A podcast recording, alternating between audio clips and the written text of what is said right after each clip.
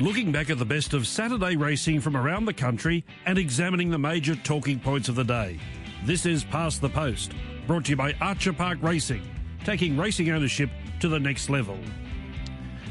Good morning, everyone, and welcome back to Past the Post. We're back in action. It's still winter, but from a racing point of view, it feels like spring or spring's coming on because it'll all start soon. They'll be trialling on the Tuesdays, and we'll have the occasional feature race on the Saturdays, building, building, building. The man who's going to be with me right through the late part of the winter and all of the spring is Ben Dorries. How are you, mate? Yeah, uh, I'm good, David. I can't wait. And gee whiz, I reckon we've got a bumper show today, haven't we? We've got Larry Cassidy on. I can't wait to talk to him about Go Wanji and all the Brisbane Premiership winners. Tony Gollan, uh, James Orman, and Kyle Wilson Taylor to talk about their respective seasons in the second half now. I can't wait to get to that. Yeah, all good stories of their own right. Of course, uh, the Metropolitan Racing season finished yesterday right across Australia.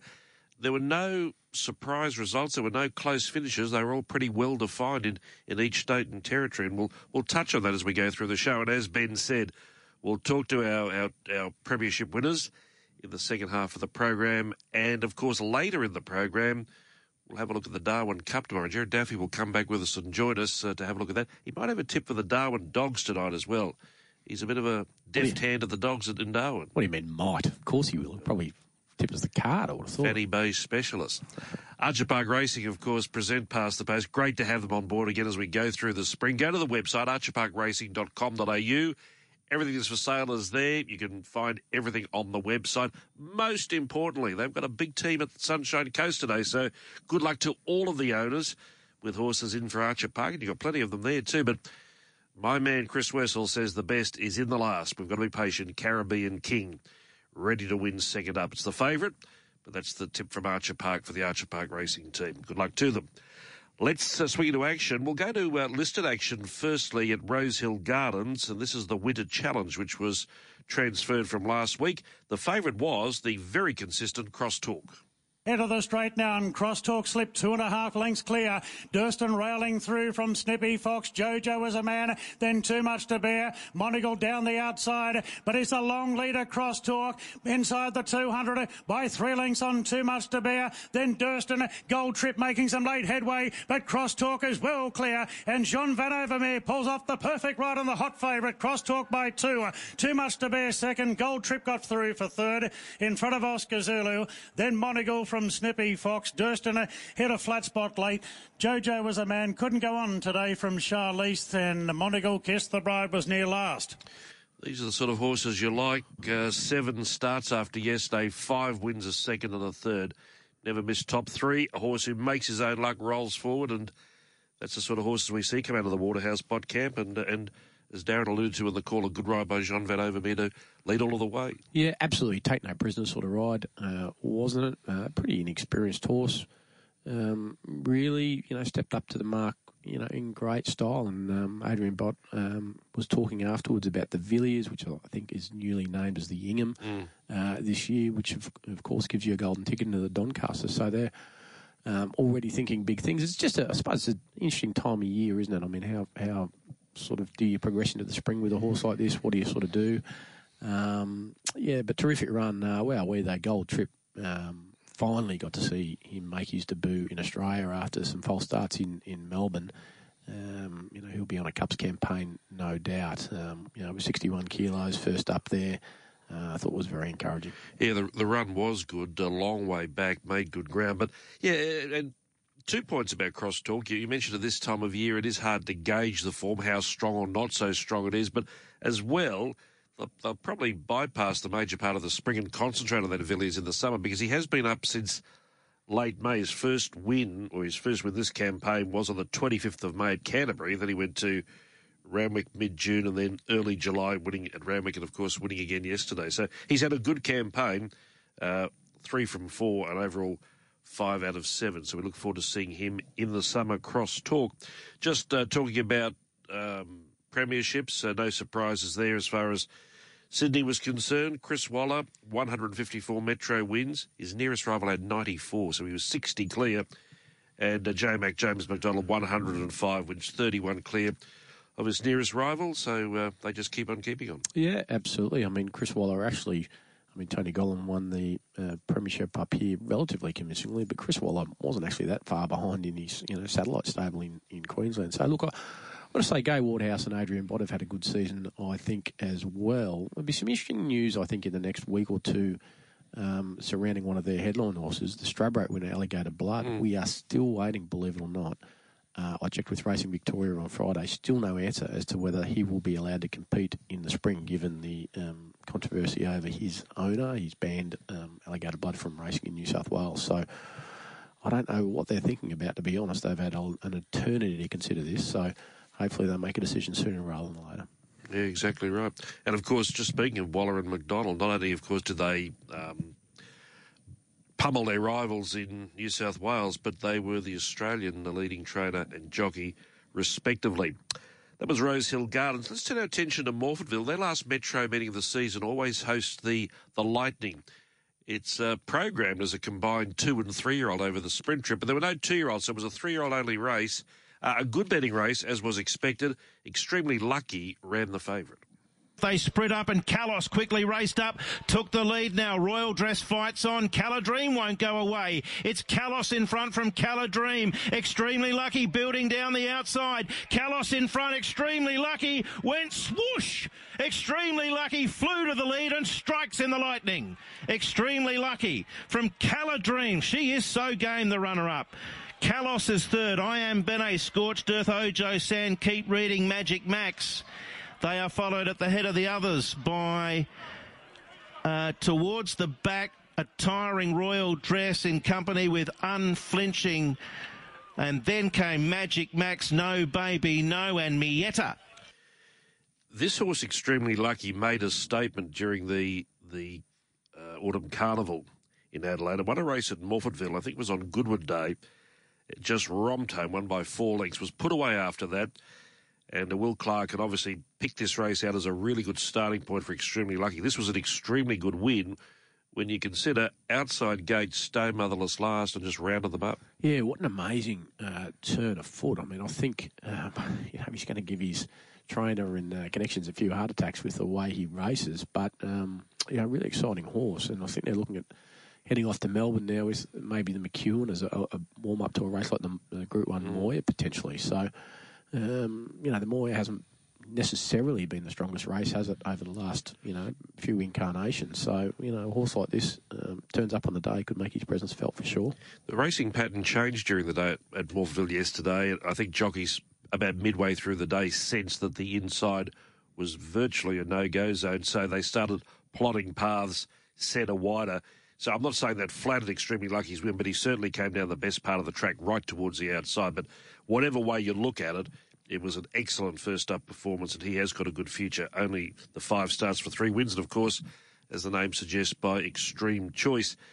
Premiership wise in South Australia, or in Adelaide at least, uh, Vorster uh, was the, the premier jockey. Had a bit of luck on his side. Take nothing away that he won, but Todd Pannell injured on the way through. Jason Holder out through a disqualification, so they would have been strong rivals. But Vorster in the end uh, kept his nose clean and won with 51. He only finished fourth on the table last year. And the other success story out of out of uh, Adelaide, South Australia, Richard and Chantel Jolly. They were premier trainers, uh, father daughter training partnership. They had 48 Metro winners last year they only finished seventh on the on the, the table with 22, so they've made a real impact this year in South Australia. Yeah, great, great story. And look, racing history isn't my strong suit; it is yours, David. So you may be able to answer this question. Would they be the first father-daughter uh, metropolitan uh, training partnership uh, partnership to win a premiership? I, I know. Think I think so. Tony Tony and Madison Sears might have won a an Ipswich training premiership, possibly, but I'm talking Metro training premierships. I can't think of one. I can't think of one either. So I think if both of us can't think of one, ah, well, just declare it a well, fact. Well, it's, it's, That's right. a fact. and I'm going to give uh, more than honourable mention to Kayla Crowther because she actually won the uh, state title in South Australia. She rode 110 and a half winners, so she did an outstanding job. But metro wise, it was Vorster and Richard and Chantel Jolly. So congratulations to them. Okay, that was Rosehill Gardens and Morphettville. Of course, we raced in Melbourne and at the Valley. And again, as I said at the start of the show, no surprises with these final results with uh, Maher and Eustace. Um, they won the, the, the Metro title, the trainers title last year with 73 wins. This year, 104 and 60 clear of their nearest rival. So, as we've been saying, particularly on this program when we talk about feature races, they're they're the, the building force, but you know, Saturday by Saturday they're they're powerful as well. They're everywhere, aren't they? Which makes me think. I wonder if they'll bob up with a satellite stable in Queensland at, at uh, some point. I know um, Ciaron obviously has close ties to Annabel Neasham, who has mm. a satellite stable on the Gold Coast. Um, but yeah, I mean they're everywhere else. Maybe only a matter of time before they bob up with a, with a stable up here at some point. They were the state's leading trainers naturally as well. Jye McNeil won the Metro Premiership, 76 wins, 19 ahead of his nearest rival, and he shot right up the ladder. Jamie Kah, of course, had that time off, but he only finished seventh, McNeil, last year, so he's uh, he's gone right up the ladder in a big hurry. Yeah, great jockey, wonderful person too. John McNeil comes from great stock and has a lovely family, and it's a really nice, I wouldn't say a comeback story, but there was a few months there after he, well, quite a few months after he won that Melbourne Cup, mm. Where he just sort of felt he was just you know, he'd reached the Everest of racing, um, not the Everest as in the race, but the, the mountain. He climbed climbed the mountain, and he just was, you know, just struggling to rediscover his mojo and, and just get back to the nitty gritty of it, and, and, was just pondering his future a little bit. Uh, but really, you know, put his head down, fell back in love with the sport, and um, yeah, terrific victory, I think, for Jye. And John Allen, of course, was the leading state rider with 130 wins. Let's go to Eagle Farm, and we're going to discuss this premiership uh, situation in pretty good detail this morning. But first up, before that, this was the best performance at Eagle Farm yesterday by horse and jockey. The horses go Wanji, the jockey's Larry Cassidy.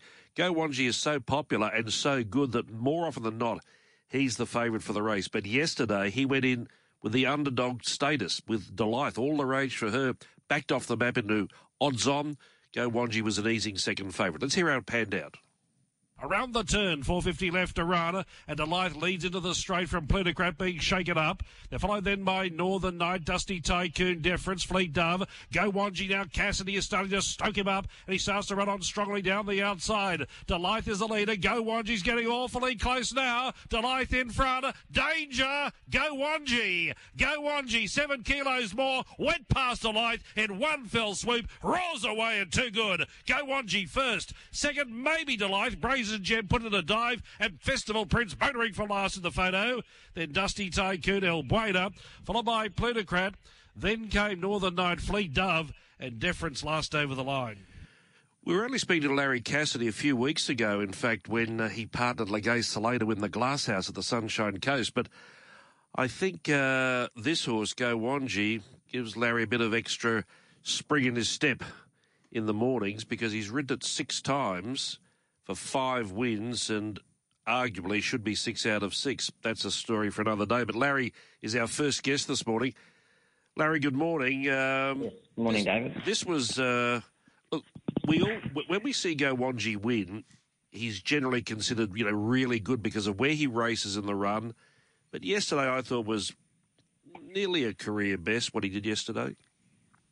Yeah, I think so too because he he um, he was in a race that uh, you know is short of his best, and you know lumping 60 kilos when you know another favoured horse who was in form, um, you know had seven kilos better than him. So um, you know it, it was a bit of a test, and you know I was always confident before the race that that he was the best horse in the race, and um, you know I, I think just you know if you're confident like that, you should just stick with your beliefs.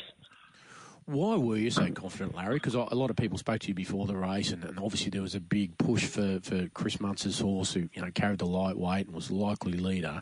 But you you were supremely confident even going into the race, weren't you? Yeah, that's right, Ben. I um, like probably from from the first time I ever rode him at, at Doomben, um, the way he accelerated that day, and I know he had he had a lightweight that that day. I just there was just something about the horse and um, obviously, you know, when I rode him as next couple and, um, you know, even before yesterday, uh, just the way he accelerates. You know, there's just not many horses that can accelerate like that. Um, and especially, you know, a horse like him where he's, where he's able to carry weight and sort of accelerate like that. You know, um, you know, and like I said to you yesterday, I've only ridden a couple of horses that have been able to do that. Uh, and that doesn't mean he's as good as them, um, but but what it does mean is that um, you know he's he's a well above average horse and's got better races in store. So I'm going to read you exactly what you said to me, which got a lot of people up and about. A lot of people were very excited. Um, you said to me after the race, there are only two horses that I have ridden that have had that acceleration. One of them is Winks, and the other is Unworldly. And for those listeners who don't know, Unworldly uh, won the Group One Flight Stakes in, in 2000. And then you go on and say that doesn't mean he is as good as they are. It means I know he is an exceptional horse. Now that that is a very high. I mean, clearly you're not saying he's, he's in that, that that league, but just to mention those horses in the same breath in terms of their you know, acceleration, that that's a big statement, yes. Larry, isn't it? Yeah, it is, and um, uh, yeah, I sort of stand by it because he, he you know, he, he's very unassuming the way he he, he turns for home, and, and even yesterday, like I was surprised how fast I got to them. Um, and you know, realistically, I actually got to them and hit the front, which I thought was too soon because he starts he starts looking around. He does. He's so laid back. And why I had I had uh, someone respond to me, and I asked you this on track uh, just before you left, and, and, you told me. But just tell the listeners, you didn't mention Sunline in that no. in that same breath. Explain to our listeners why that is. Yeah, see, she didn't she didn't have a sprint. She was just you know fast, you know fast early in a race, and just just ground her rivals um, into the ground. So yeah, that that's what's why um, that's why I didn't mention her with a with a sprint because uh, she's a, just a totally different horse. With Go Wanji, he's won out to 1400 metres. Um, we've seen him, you know, like yesterday, very effective at 1200. You know this horse intimately now. What do you think his best distance will be? Look, you, you would think the way he races that, that he would run 1600, and, and I'm sure he will. Um, you know, but you know, I'm, I'm thinking sort of 14 to 1600 is ideal for him. And did Tom give you any indication post race where he might be headed next, or what the, the, the short term plan is, or long term plan? Not really. Um, I, I, think uh, yeah, a while back his long term plan was was Villiers, but um, you know, with the, with a bit of a hiccup with the barriers and what have you, I, I you know, I, he may not get his rating high enough to be able to get into a race like that now, um, because that's just been elevated to a three million dollar race. So mm. I, I, think you're going to need a very high rating to get into it. So um, yeah, look, I'm not sure. I, I um, didn't really get a chance to speak to Tom after the race, so I usually give him a bit of a bit of a call on a Monday and just um, you know check check in and see how things are and see what his thoughts are. But obviously, you know, their main their main thought is with the horse, um, and um, you know, which it always has been. It must just give you, apart from how good this horse is, just a lovely warm feeling in your stomach too, Larry, riding for these lovely people. T- Tom Dooley is an absolute gentleman, pure horseman, yes. and, he, and, his father is cut from the, the, same cloth. They're just wonderful racing people, aren't they? Oh, for sure. The whole family, um, you know, from Tom's wife and his children, um, you know, and obviously John, you know, they're they're, they're great. Um, they're great horse horse people too, um, you know, which is a big thing. You know, you only got to look at Go Wanji. He always looks immaculate the way he's turned out and um, you know, and, and to be fantastic people, you know, as well. It's just a pleasure to ride for them, and, and I feel very lucky that I was um, that that they rung to actually ask me to ride them. Um, so I do feel very lucky there. How did that actually start, Larry? Like, was there? A, did you have a background with the family, or was it? Was there anything leading to that phone call that, that you know got you the ride on this horse to start with?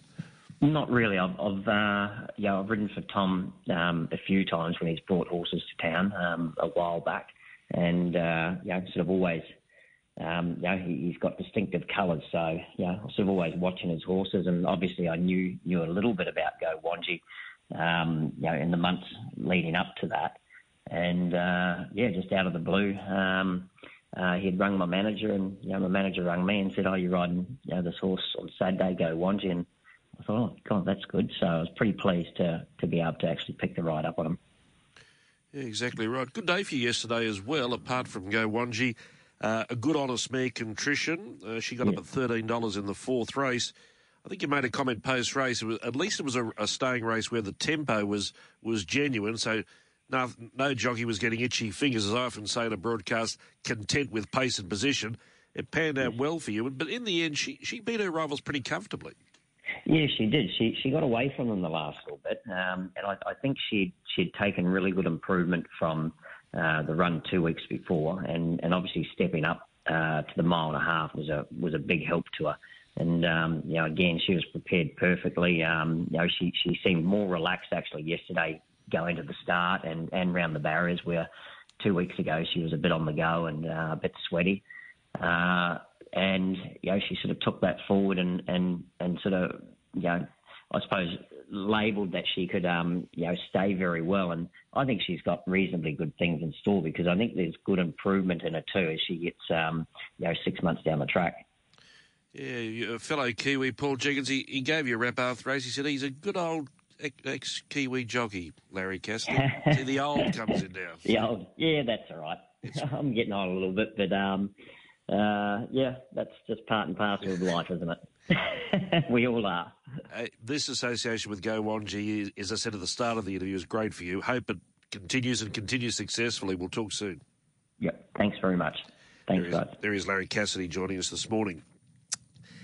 Go Wanji's campaign this year has been a, a, strange one to look at because, of course, he raced uh, to the early part of the summer. He had his spell. He then came back. To be fair, the, the, the plan has been always very guarded. There's never been any, uh, you know, high or lofty plans in the autumn or winter with Go Wanji. So he's just been going through his grades. It's going to get interesting soon. He, I think yesterday was a, a rating 80, uh, handicap rating 80, so he'll probably get four or five points. Get about 84, 85. Where does he go next? I don't know where he goes next, but I know what he'll be winning next year the 2023 Stradbroke Handicap. Well, that's a very big statement. Well, I think he will be. That's a very big statement. Stays on his feet, keeps going through the keeps going through the grades.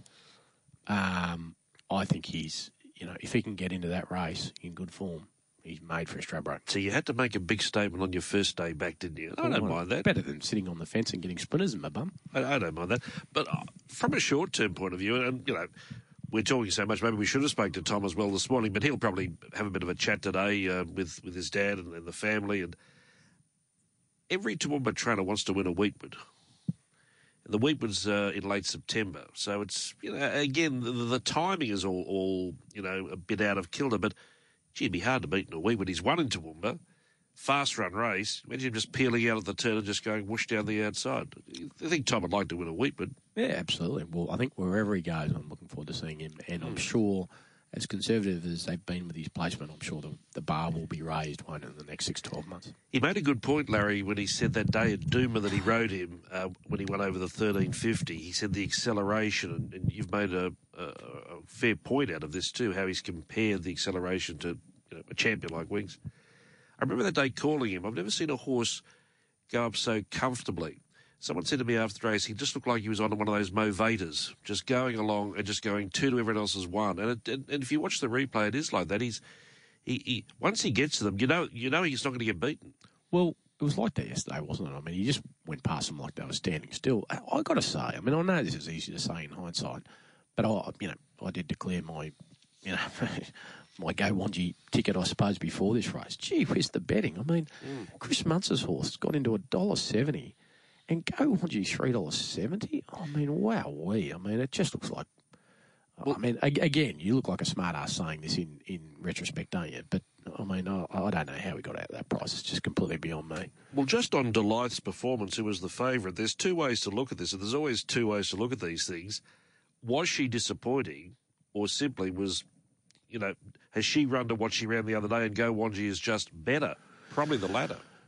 Yeah, a bit of that, but she did get beaten home by Brazen Gem, a forty-one dollar chance. Just and, so, she, and, look, she, I, and, you know, no, she was she certainly wasn't terrible. Um, she, may, I think she, she may have had enough as well. Yeah. She, she's had a, a, fairly good preparation, a fairly uh, long preparation. So we've discussed Go Wanji. Let's listen to some more replays. and we'll, have, we'll chat with our, our premiership players at the second half of the program. Let's go to the eighth race of the day. This was a really good betting race, and the two best back runners were Looks Like Elvis and, yet again, Paladas. In the straight, though, the leader was Invinciano. At wits end on the outside, trying hard. Then came Red Chase, General Dubai. Going back to the rail, Zenifer. Paladas is just struggling with the sprint went on. His looks like Elvis coming with that big run down the outside with that big weight. Tokariki Lad coming through as well. Invinciano grabbed by Tokariki Lad. Looks like Elvis and Love Tap is bursting through to the inside. They go to the line. Love Tap a little too good for looks like Elvis and Tokariki Lad. Invinciano weak and late. Then came Paladas. Every chance again, then fighting Tio, followed by Zenifer at wits end, and Red Chase out at the tail. Love tap for Richard and Will Freedman and Kyle Wilson Taylor. He made sure the day ended in great style. He won the last race as well. We'll listen to that shortly. But Love Tap, a horse who's always had a rap on it. Um, sometimes hasn't quite delivered, but certainly delivered for those as back as yesterday. Yeah, it did. Um, but gee whiz, it everything the sort of playbook was thrown out the window early. I don't think Kyle was anywhere near where he wanted to be in the field and just had to be patient. But uh, it's funny how you just pick up little things from being at the track. This here's a little one for you. Before this race, um, Brody Loy, who didn't have a, a, ride in this race, he's quite good mates with Kyle Wilson Taylor, and, and, they were sort of walking out, and, and, Brody said to Kyle, he said, "You're on a good horse here. I think you can win this race." And it's just an interesting little insight, you know. Just a rival jockey, he had no interest in the race, wasn't wasn't riding. Uh, this thing was hardly the favourite. It was, I think, it was maybe maybe ten dollars into eight dollars. So, um, yeah, SF, Sydney form again, David. Jimmy Orman was going for a treble, just missed out. Looks like Elvis was very good under the big weight and coming from back of the field. And Tokariki Lad, who knocked everyone out first up two weeks ago, showed it was no fluke. He's run well again, so he looks like he's in for a good campaign. Paladas, they should, honestly, Bookie should build a statue for it. He's got life. Life. L I F E. Well, he had life with me a long time ago, but there's been a few who've just kept on putting the hand in the pocket. But five dollars to three fifty yesterday, and had every chance. Let's go to the last Metropolitan race of the season. Big field here, and Field Weary for Richard and Will Freedman was the four dollar favourite. The big field comes up to the turn. 450 left to run. Great Offence will turn into the straight in front from Yes Dream being shaken up. Driver Deal pulled out to come after that pair. That feels better diving to the rail. Charlie's case making ground. So is Enable. And here's Field Weary starting to wind up at the right time. And Pentino putting in a bit of run as well. Great Offence on the inside. Field Weary the outside. Then came Pentino. Ghost Rider and Chatty Lady. Great Offence is trying to hang on on the rail. On the outside, Field Weary. And here comes Chatty Lady. Chatty Lady right over the top of them. Won the lucky last. Beat home Pentito, Field Weary, Grey Defence. Then Ghost Rider, Invincible Tears, Charlie's Case, That Feels Better, Crack of Doom, Driver Deal, Picks the Beans, King Hammurabi, Enabler, Yes Dream, and whipping them in, Most Dazzling. And Davey goes home with a big smile on his face with Chatty Lady winning the last at $9. You beauty. Yeah, and finished like that's at Burnbury, didn't she? She was uh, she was unleashed late, and uh, Mark Curry after the race wasn't that surprised. He said she's just uh, going places. She's in really good form. I think his stables are in good form as well. And I see a couple of starts earlier beat Fear Naught, who mm. won earlier in the day. So that um, you know, punters were taking a line through that. Um, they definitely would have found this filly. Well, she was good at, at Doom. That's the race you talked about three weeks ago at the 1350. Finished strongly and very good win yesterday. When we speak with Kyle, we'll talk more about her, but uh, she gave them a long start. It just shows to go that just shows that you know, that Eagle Farm Straight's a long way home, and uh, uh, sometimes they get a little weary up front. But she was there, putting in the good strides and getting the money. Let's go to the seventh race. This was a strong Class Six, but in the end, it was an upset result. Bell Academy tackled by Osamu on the outside who raced up and hit the lead. The moves in hot pursuit. Burning Crown trying to run on. Winside was wider. Osamu's going well. Look at Red Ruby darting through at odds. Red Ruby's after Osamu. Down the outside Winside. Then the move at Shiller Bay. Osamu is gone. Red Ruby swept to the lead and the real Red Ruby stands up today. Bolted in from either Winside or Shiller Bay. Goldsborough possibly fourth. Osamu sat down late. Burning Crowd had its chance, so did the move. Then Mischief managed Sid's footprints, Nicole Beagle, followed by Bella Academy, who was last over the line. Riding double for Sam Collett. She was successful on Fearnaught, which we just mentioned, and uh, coming up trumps on Red Ruby, who last raced disappointingly the Sunshine Coast, but on a very heavy track and 1,200 metres just wasn't a factor. But putters uh, dropped off her in no uncertain manner. $21, although 26 to 21, but Again, this is her caper. Fast run race, coiled away, and just allowed to present later. She's got a great turn of speed. Yep, absolutely, and keeps on the uh, winning run of Steve O'Dea and Matt Hoysted, who obviously have a big team in Melbourne. Scalapini ran so well last week. Interesting runner on the Sunshine Coast there today too, David. In the first race, merrily, uh, mm. boom, two-year-old having her first start, I think a dollar sixty. So keep an eye out for her early in the day at the Sunshine Coast. It must mention too with Steve O'Dea and Matt Hoysted finishing third on the Metro table, but what they can't take away from them is their strike rate. It's still outstanding, and they've maintained that twenty six percent. Uh, right to the end of the season, so they, they deserve full credit for that. And I think they're a stable too that are this season coming up, which starts tomorrow, I think we'll see a, a, even a stronger presence. And the fact they're now taking horses interstate, uh, the, the, the team is building in profile. And they place their horses so well, don't they? Here's an example. Uh, they're going to have, I think, five, six horses rolling through Melbourne. But the early part of the spring, they're, they're sort of staying away from the, you know, the blockbuster races, just trying mm. to pick off some races in the early spring. I think it's pretty smart. Our last replay from Eagle Farm yesterday was the race that Feyenoord won. Here it is. Apple Tart uh, is the leader. Lime Soda driving up on the inside. Tillyanam coming at the pair. Feyenoord into the clear. Hassan first is a mile back. Meanwhile, Tillyanam reached the lead. Feyenoord looked the only danger at the 100 metres. Feyenoord on the outside, laying down the law to Tillyanam, who fights on. Feyenoord edging away. Beats Tillyanam. Rhiannon third. Hassan first, fourth, but never a chance. Then Lime Soda, Apple Tart, put on the red line, didn't deliver. Then Shag on the rock. Well back, Mashani untamed. Then came Sonnet Star. Boncassi, and Just Vera last over the line. Feyenoord could be considered a little unlucky in that chatty lady race three weeks ago. She ran into some traffic in the straight after uh, a, a, fair run here at Eagle Farm. But Sam Collett, first leg of that riding double, gave her a good ride. She, of course, is raced by the Grimmish family, the Grimmish family colours, the the black and silver diagonal stripes, and of course she's out of the Grimmish's great mare Red Tracer. Yeah, nice win. Uh, I thought Tony Gollan's uh, girl Tillyanam was very brave mm. uh, in second, sitting outside the leader from came across from the wide barrier, lugging 59 kilos too. So I think she'll uh, win more races in Brisbane. Other winners yesterday, C. Marie bounced back to her best form. Deficit came with SF Sydney form and won the second. And Billionaire Baby. We'll talk to Jimmy Orman about that uh, youngster winning the third. But let's go to a break here on Past the Post, brought to you by Archer Park Racing. Back with more interviews in just a moment. This is Past the Post, brought to you by Archer Park Racing, taking racing ownership to the next level. Welcome back to uh, Past the Post for Archer Park Racing. They see him there, they see him everywhere. He's Bundaberg one week, spotted in Darwin. I, I presume that's correct. Tony Gollan, our Premier Trainer, is on the line. Good morning. Yeah, good morning. How you going, guys? Are you in Darwin? I am, yes. Holiday, how is it up there? Yeah, it's been really good. I did a bit of fishing there the first part of the week over at the island and come back over to, to Darwin and a lunch on, on Friday and at the races yesterday. And you know, the hospitality's been fantastic. People, people have been great and enjoyed a good day's racing yesterday. Have you been up there for the race, the, the carnival before? No, I haven't. Um, I came here nine years ago, just right at the start of the week for a Burnborough club lunch, but I left on the Thursday. So this is the first time I've been for the weekend, but I'm out today, so I'll miss the cup tomorrow. Fair enough. Uh, another premiership. I was saying uh, the racetrack yesterday on, on the public address. I couldn't quite remember how many in a row you've won. So help me out. I think it's nine now. It is nine, Tone. Congratulations! congratulations again. If you had to nominate your favourite moment of the season, be it a, a, race win or something, you know, I don't know, a, an achievement with a horse that came from nowhere and, and won a good race, what would it sort of be? Do you think? Well, we, had a really good year. I mean, Jonker won the Manikato very early in the season, in the spring last year, in what was pretty you know tough times. You couldn't get down there, etc. with COVID, and whatnot. But yeah, that, that was really, you know, a massive highlight because you know, made that horse a stallion, which he stands at Aquis Farm this year.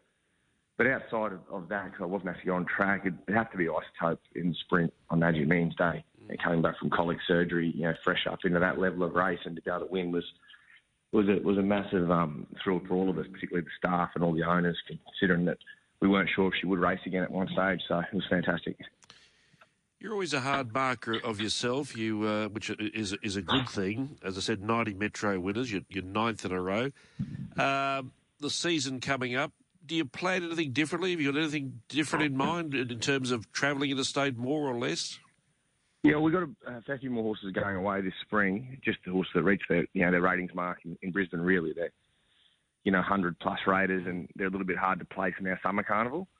So we will take a few of those away. The likes of Isotope Baller, Zoo Style, uh, Vega One, you know, um, young horse called Natuno. He'll head away to try and chase some spring riches too. So we'll have a bigger team in the spring than what we've had previously. And obviously we're able to move around a lot more freer now with without COVID restrictions makes that you know pretty exciting. So that's something we're looking forward to. Uh, look, and this season, you know, ahead as opposed to the other, I think it's been a really weird season last season. I mean, just the, the weather in which we've had to prepare horses and train horses. We've had poly track racing. We've had all sorts of changes and movements and, and whatnot. And you've really had to think on your feet. And I don't think I've ever jumped so many horses out on the dirt at Eagle Farm. So we've done a lot of things differently to what we, we, we would have normally done, you know, in, in, different sort of times. So it's been a it's been a very funny year. Uh, the weather has played a, a huge part in, in everyone's stables, not just mine. But you know, you've had to really think on, on the run, and hopefully we have a little bit more of a uh, back to more normal weather, uh, so we can you know, prepare how we used to. You mentioned those horses like Isotope and Baller. Of course, you know them well. We know them well as well. Natuno's the you mentioned the word exciting. This is the exciting one because this is the the very good, the unbeaten two year old, ready to launch in a three year old season. We haven't seen him since the Ken Russell Classic. Just tell us what happened after then, and uh, is he back in the stable? What's happening with him? Yeah, he is. We, we put him away after the Ken Russell. We're always going to. I had him bombed for some of the better two-year-old races, but I sort of was never really going that way. I was always happy to pull up stumps. I think you would have seen David when he was racing. He was very much a work in progress. He was a little bit of an aggressive horse and wanted to rush things a little bit. And even when he won at the Ken Russell, I don't think you saw him at his best that day. He was probably at the end of it and, and raced on what was a very heavy track. Um, he's back in work. He trials on Tuesday. Have another one a couple of weeks later and heads down to Sydney for the San Domenico fresh up at the end of uh, August. Okay. And Tone, something new, I guess, for the new season. You've got a new um, jockey on board, uh, Angela Jones. You've had a lot of apprentices through your stable. Uh, she's a three kilo claim. Obviously, had her first Saturday Metro ride on, on the move for you yesterday, which, um, you know, um, I think you know, finished out of the placings. But she's an exciting rider, and I spent an hour with her and partner Kyle Wilson Taylor the other day. Seems a really level headed kid, um, you know, going places hopefully. Yeah, no, she's really good. she's a welcome addition to the team. She, um, I've sort of known for about a year that there was a good chance if Ange kept progressing that she'd come down to us, and we're, we're at the stage where we're looking for we're looking for another apprentice, particularly three kilos that we we thought could, you know, work through their claim nicely and also make it on to being a senior rider. And she probably fits that bill. She's got a fair way to go, obviously, at three kilos in town, so she's very inexperienced against the, the senior riders in the city, but she'll have that that allowance, and, and she'll get good support from our stable. She's a really nice young woman. She's a very good worker. You know, she enjoys she enjoys what she does. Uh, she's very easy to work with. So I should be a welcome addition to our riding ranks, and look forward to seeing her progress. You know, we've had, had Baylee Nothdurft obviously come through years ago now, a few years ago now, and you know, watching Baylee's improvement and progress throughout his riding career was, was fantastic to be a part of, and hopefully we can do the same thing for Ange. Yeah, good comments there. You're always very good with your time. Congratulations on your ninth premiership. You beat Waller by 16. Watch out, he'll try and beat you next year. I try and beat you every year. That's that's part of the part of the game. I told it? you, every that. To, yeah, you did. No, you did. I'm glad I held him off to 16. I was, I was getting, you had me worried there for about 30 seconds. But, no, look, it's it's always every year's harder, and I mean, racing in Queensland's bloody strong, and you know, Chris has got a big team up here now. We want to have Housely stable with straight wide, and there's plenty of other stables, you know, that are really starting to get going well. You know, um, Hoist there, they've got a pretty good team of horses too, and there's plenty of others there. But you know, we just worry about what we're trying to do. Um, you know, head down, bum up, and try and repel everyone again for another year. And it'll no off season for us. It'll start again on, on Wednesday. Off we go. You're a great ambassador for Queensland Racing. Thanks for your time this morning. Thanks, guys. Tuesday. There he is, Tony Gollan. Well, Tony Gollan expects to win premierships uh, when you've won nine in a row.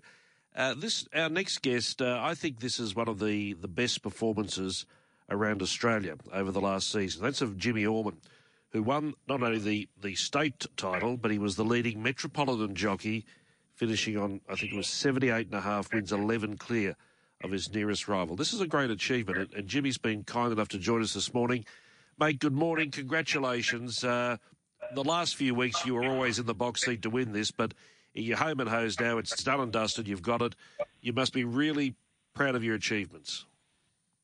Yeah, good morning, Dave and Ben. Thanks for having me on. Um, yeah, no, very proud and sort of glad it's over now, I suppose, and on to the next year, and hopefully we can uh, keep improving. the, the question I put to you: the previous season, you finished fourth on the Metro title with 52. This time, you've come up on top with 78 and a half. What do you put down to the your increased or uh, dominance or presence in metropolitan racing? Uh, look, I always laugh when I hear um, something Noel Callow says in the jockey room when he rides the winner. He always says fast horse, fast jockey. So I don't know, maybe that's got something to do with it. Been getting on really good horses, and um, yeah, I think that's got a big factor with uh, my success this season. Jimmy, were you always going to be a jockey? I um, retold a funny little uh, story in the paper today. Uh, Ross Stanley did a column many years ago and spoke to your mum, and she said you used to, uh, you know, at primary school dress up as a jockey in the, you know, the, the fancy dress parades at Book Week every year. So obviously you, you had it in your blood. Um, but but you know, was there a time that you were going to do something else, or were you always going to be a jockey? Uh, I always. Um, sorry, I just got someone trying to call me. Here. I always um, envisioned myself being a jockey. Yeah, I just I had mum and dad sort of telling me, "Oh, you're probably too big," you know. So I was in the back of my mind, I'm thinking, "Oh, maybe, maybe it's maybe I can't do it," you know. But um, yeah, like you said, I went to every dress up day as a jockey. Um, and yeah, it's something I've always wanted to do. I'm glad I've got the opportunity to do it, and yeah, living out a childhood dream, I suppose. I mentioned this was a great achievement. What I didn't mention at the time was that you finished on top, both state and, and, and metropolitan. But how long did you have out during the, the middle part of the, the racing season? Yeah, um, December. I think it was about December the eighth. I um, I was fresh. I was really starting to build good momentum, and I come off the back of a double in town, and then uh, on the Tuesday after the Saturday, I come off in the trials and yeah, fractured my hand. So that put me out for um, six whole weeks, and I come back probably before I should have, to be honest with you. But um, I think it was six weeks between race rides, and um, my first ride back was was in the Magic Millions, which run fifth. So in hindsight, probably should have waited another couple of weeks, but I'm glad I did because um, that sort of it might, might have been a lot closer in the premiership if I waited. Was there one moment that stands out above all others to you in your season? You know, one win on a horse, or, or one particular moment that you, you hold close to your heart? Um, oh, look, a lot of a lot of um, parts were were good. I, I thought I was going to win a Group One there for a few strides in the um, the on Rockfire in the uh, I think it was the ten thousand or the Kingsford Smith, I think it was. So that was a, a big thrill, even though we got beat. But um, yeah, I, I think that's not far away. But um, probably just winning maybe on for James Cummings on character or um, some of those wins on Prince of Boom were really satisfying. And um, yeah, I've been lucky to ride some nice horses.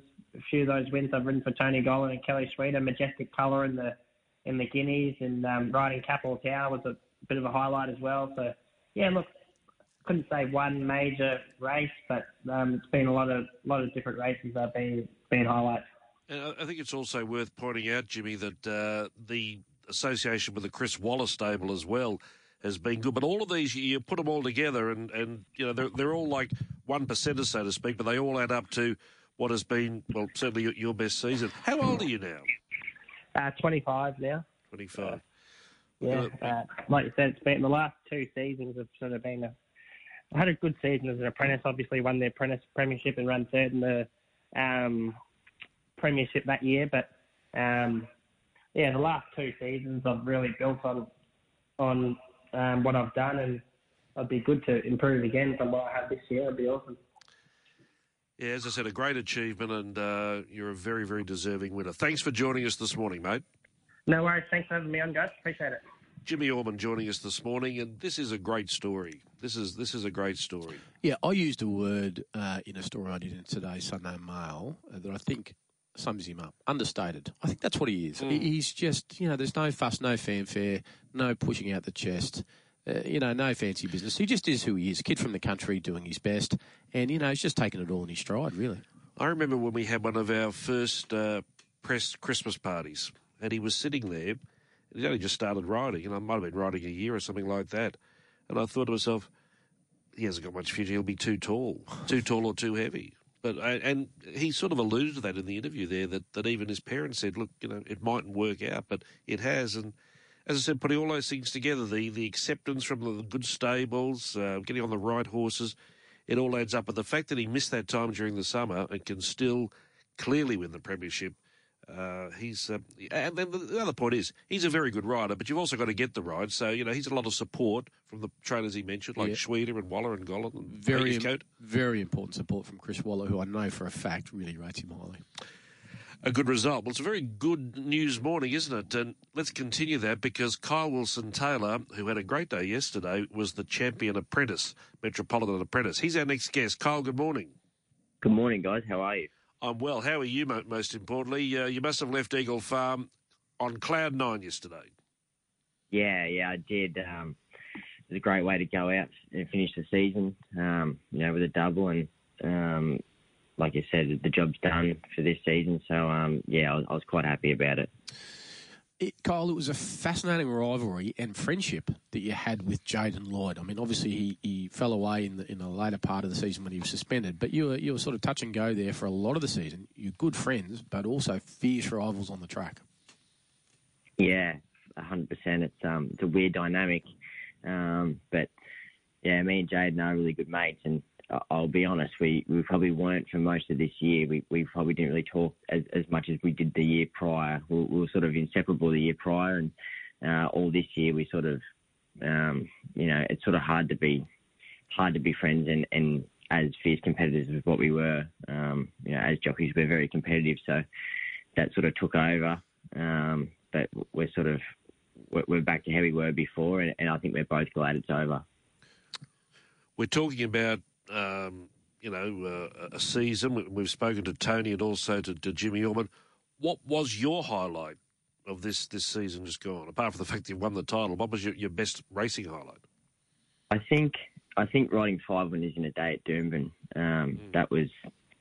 Um, I don't think too many people get to do that, um, and I was just lucky. Everything sort of fell into place that day, and um, yeah, I on that day I didn't feel like I could do anything wrong. Um, it was it was an incredible feeling. It just felt like, um, you know, obviously racing's a great leveler and there's plenty of lows, probably more so than highs. But on that day, um, I felt that I was invincible and that, that, there was nothing I could really do wrong, which was, um, you know, it was it was a great feeling. But um, it's obviously not how it is. But on that day, it did feel that way. What's been the biggest improvement, do you think, in your riding, Kyle, because I, I, spoke with you at length the other day, and, and you know you said basically when you started off, which was a while ago now, admittedly, but you said you were effectively useless on, on horses. Yeah, you're far from useless these days. You're a fantastic rider. You know, going back, charting back through the last year or two, what, what's been the biggest improvement in your riding?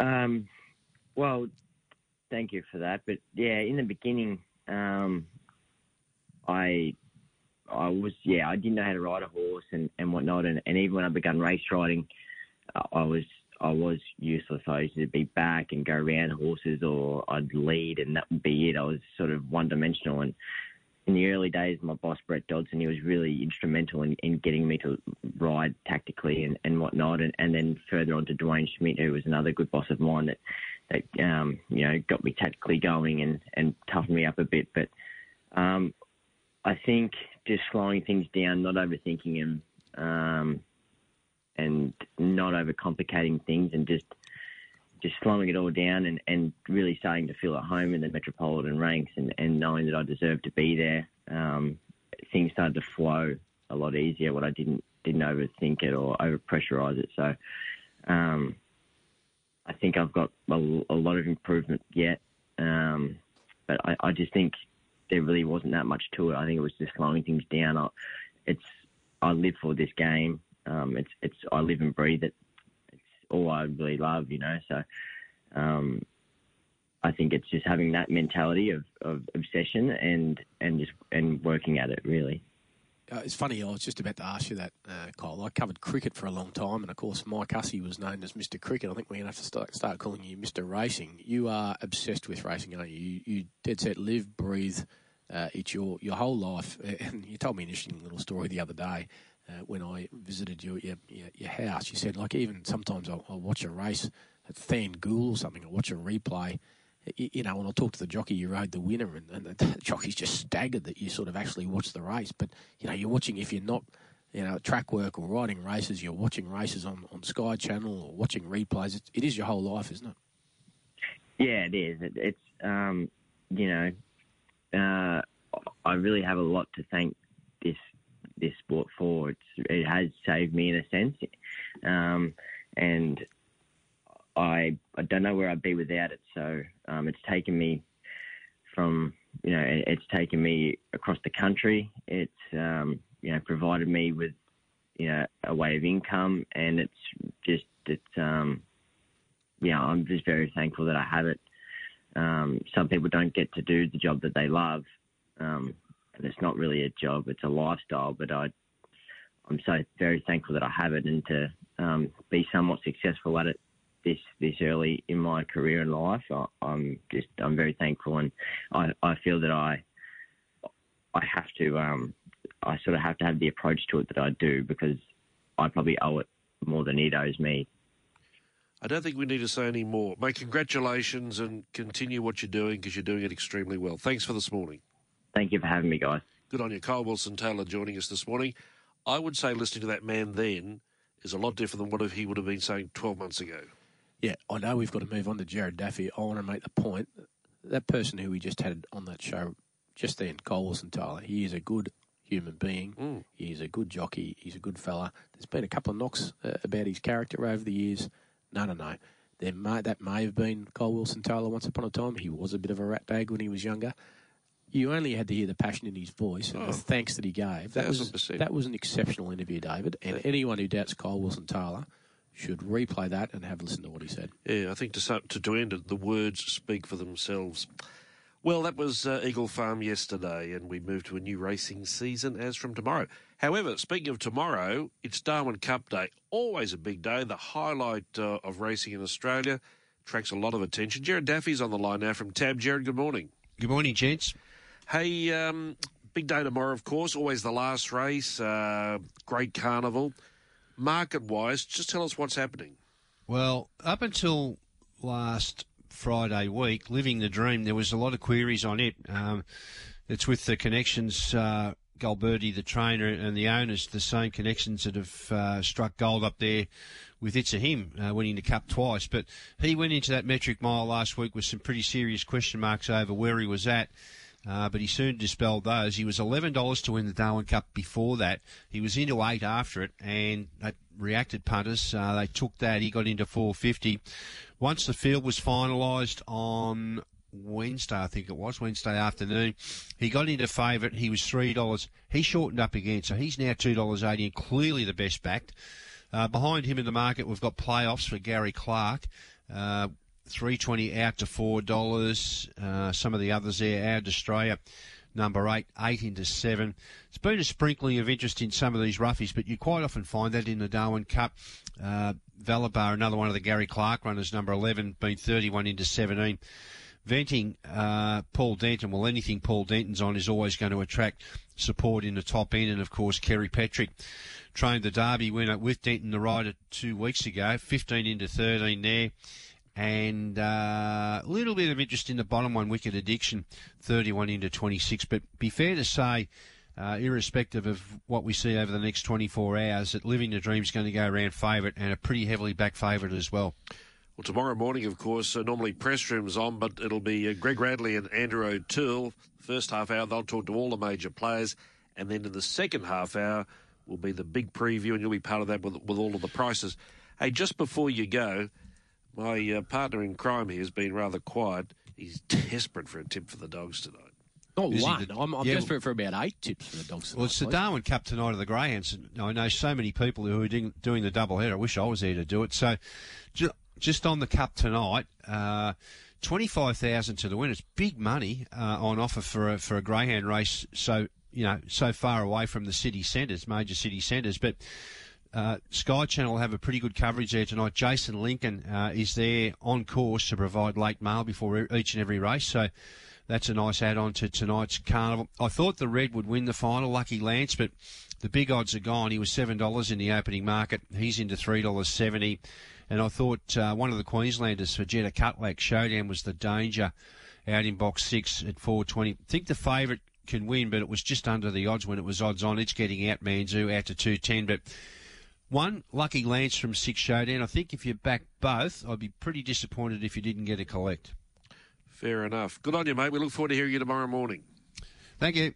There he is, Jared Daffy from Tab joining us. And yes, as we've said, 8.30 Queensland time tomorrow, the Darwin Cup big preview with Greg Radley, Andrew O'Toole and Jared Daffy. Let's close off the show and have a listen to the feature sprint in Darwin, traditionally run on the Saturday. The Palmerston Sprint, $4.60 the field. Here's the replay. Inside the four, they come around the turn at the three. El Luca the leader, but the captain, the top weight, he loomed up on the outside and put the pressure right on. Sink line's right there. Royal Tyke needs a run. Maserati the inside. Smuggling's running on with Easy Beast, but on the outside, Sink line got to the lead over the captain. Coming on, Smuggling, but getting away close to home. Sink line tight, driving into the line, and Sink line wins it. Sink line by two on the line to Smuggling. Oh, it'll be Tyke to third. You had getting home late. Easy Beast on the outside of Royal take a photo. Closer to the inside, the captain, he ran a big race. And then Eastwood Mighty Mert closing off from Al Luca. Uh, well back ideas, man. Back in behind those military zone. Maserati knocking up and Devil's Temptation at the tail. And Jared Todd, Sinkline, Gary Clark take out the feature this afternoon.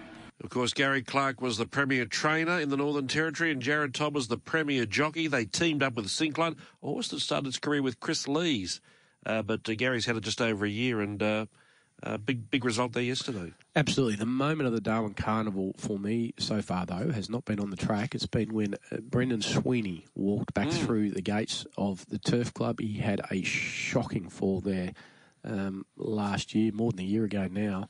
He came within seconds of dying. He's he's had all sorts of problems. He's got an ongoing brain injury. The Darwin Turf Club's flown him back up there.